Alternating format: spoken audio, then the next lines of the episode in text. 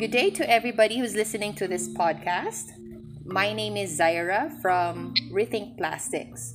So, Rethink Plastic is a non-profit, non governmental organization that was founded in 2019. From plastics and packaging specialists to social entrepreneurs to academic researchers, we are a diverse team who share the same passion to rethink our relationship with plastic.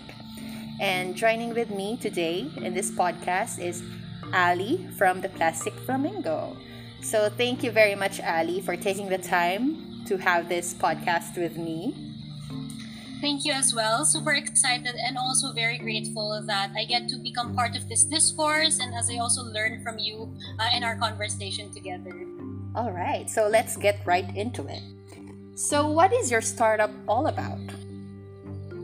So the Plastic Flamingo, also short for the PLAF, uh, we are a French-owned social enterprise based in Manila, Philippines, and what we do is collect and upcycle the plastic waste that we uh, collect in the metro, and we transform them into eco lumbers. So a huge part of our mission is really to um, collect and also tackle the plastic backlog that we have in the Philippines. And that's by starting the collection inland before they reach the ocean. So I'm um, really happy also to be part of the plan. All right. So, so what's the story behind it? How did the PLAF um, get started?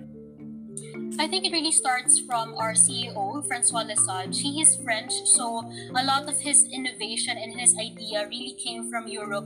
Whereas in Europe, uh, compared to the Philippines, they're very known for recycling, for the proper disposal, um, and he wanted to bring that innovative idea to the Philippines, especially with the plastic problem we face in the Philippines on um, having our rivers with improper disposal, having cities with plastic pollution, and also the waste segregation that we certainly lack.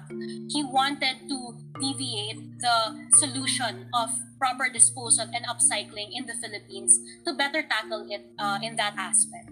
So that sort of made uh, the motivation for our CEO to start the PLAF here.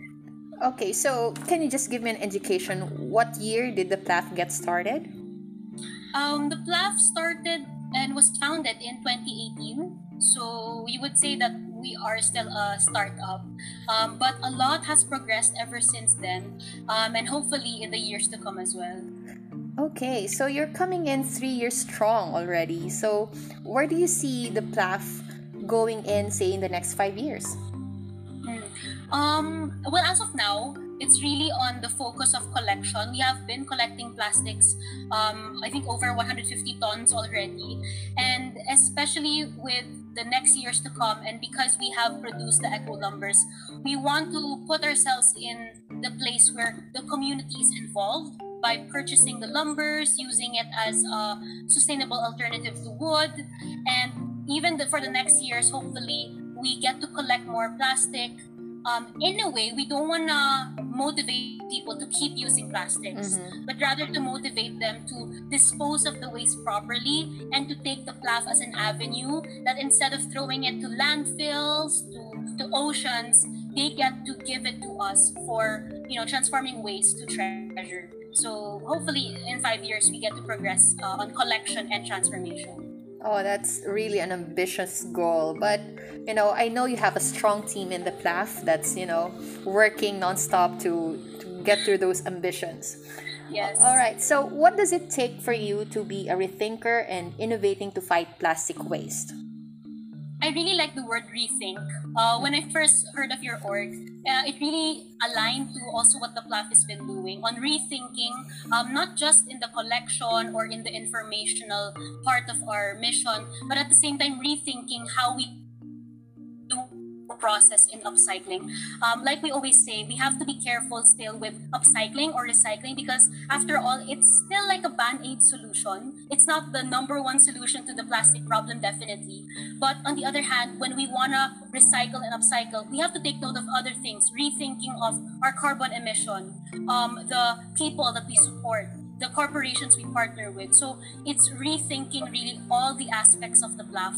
And that's helped us a lot on how we progress and how we uh, make a team effort in building communities, building the educational impact and social impact that we wanna uh, we wanna put out there.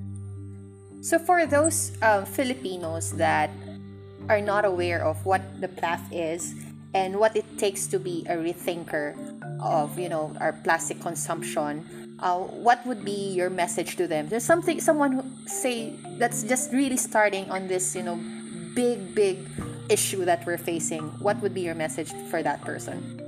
I think one is you really have to start small um, and it doesn't, you know, the world is not really asking for your grand gestures to start up a recycling company or such.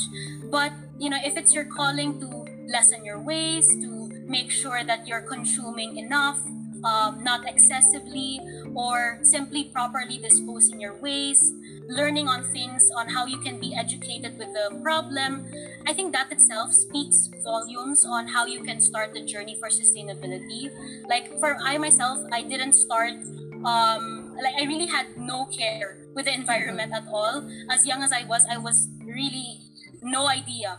And then later on, I learned that you know this triggers me. This makes me move into taking action and becoming part of the PLAF. So I ventured into that, and especially, uh, I think it's also nice to discover your skill, uh, discover what can enhance your skill, but at the same time support your advocacy. So if it's maybe like communications or financial or you know anything like that, explore it and then make it part of your advocacy as well. Wow, those are really, really actionable steps from you, Ali. Thank you very much. And again, to our listeners who are near or within BGC area, we're inviting you to um, take part in the sustainable event in Market Market and the PLAF. Uh, they have a booth there. You can um, ask them questions and really talk to them about their advocacies and projects in the future. So again, Ali, thank you very much. And to our listeners, thank you. And we hope to be with you again in our succeeding podcasts. Thank you.